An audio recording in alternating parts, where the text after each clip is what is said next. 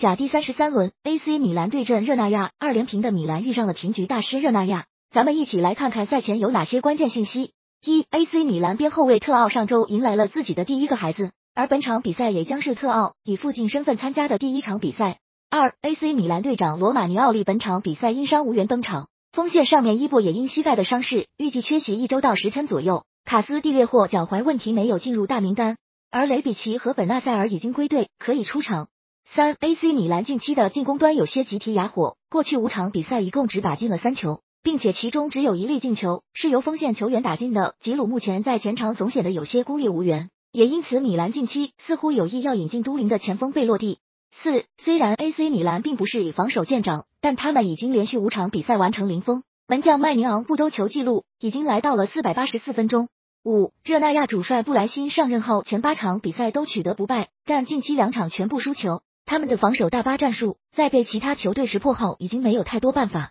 六，热那亚过去的十场比赛只都六球，如果不算上一场被拉齐奥打进四球的话，他们九场比赛只都两球，其中面对罗马和国米等球队都做到了零封。七，热那亚目前已经连续十五个客场比赛不胜了，上一次客场获胜还是赛季刚刚开始的时候，去年九月份的事情，这也是他们队史上的最长客场不胜记录。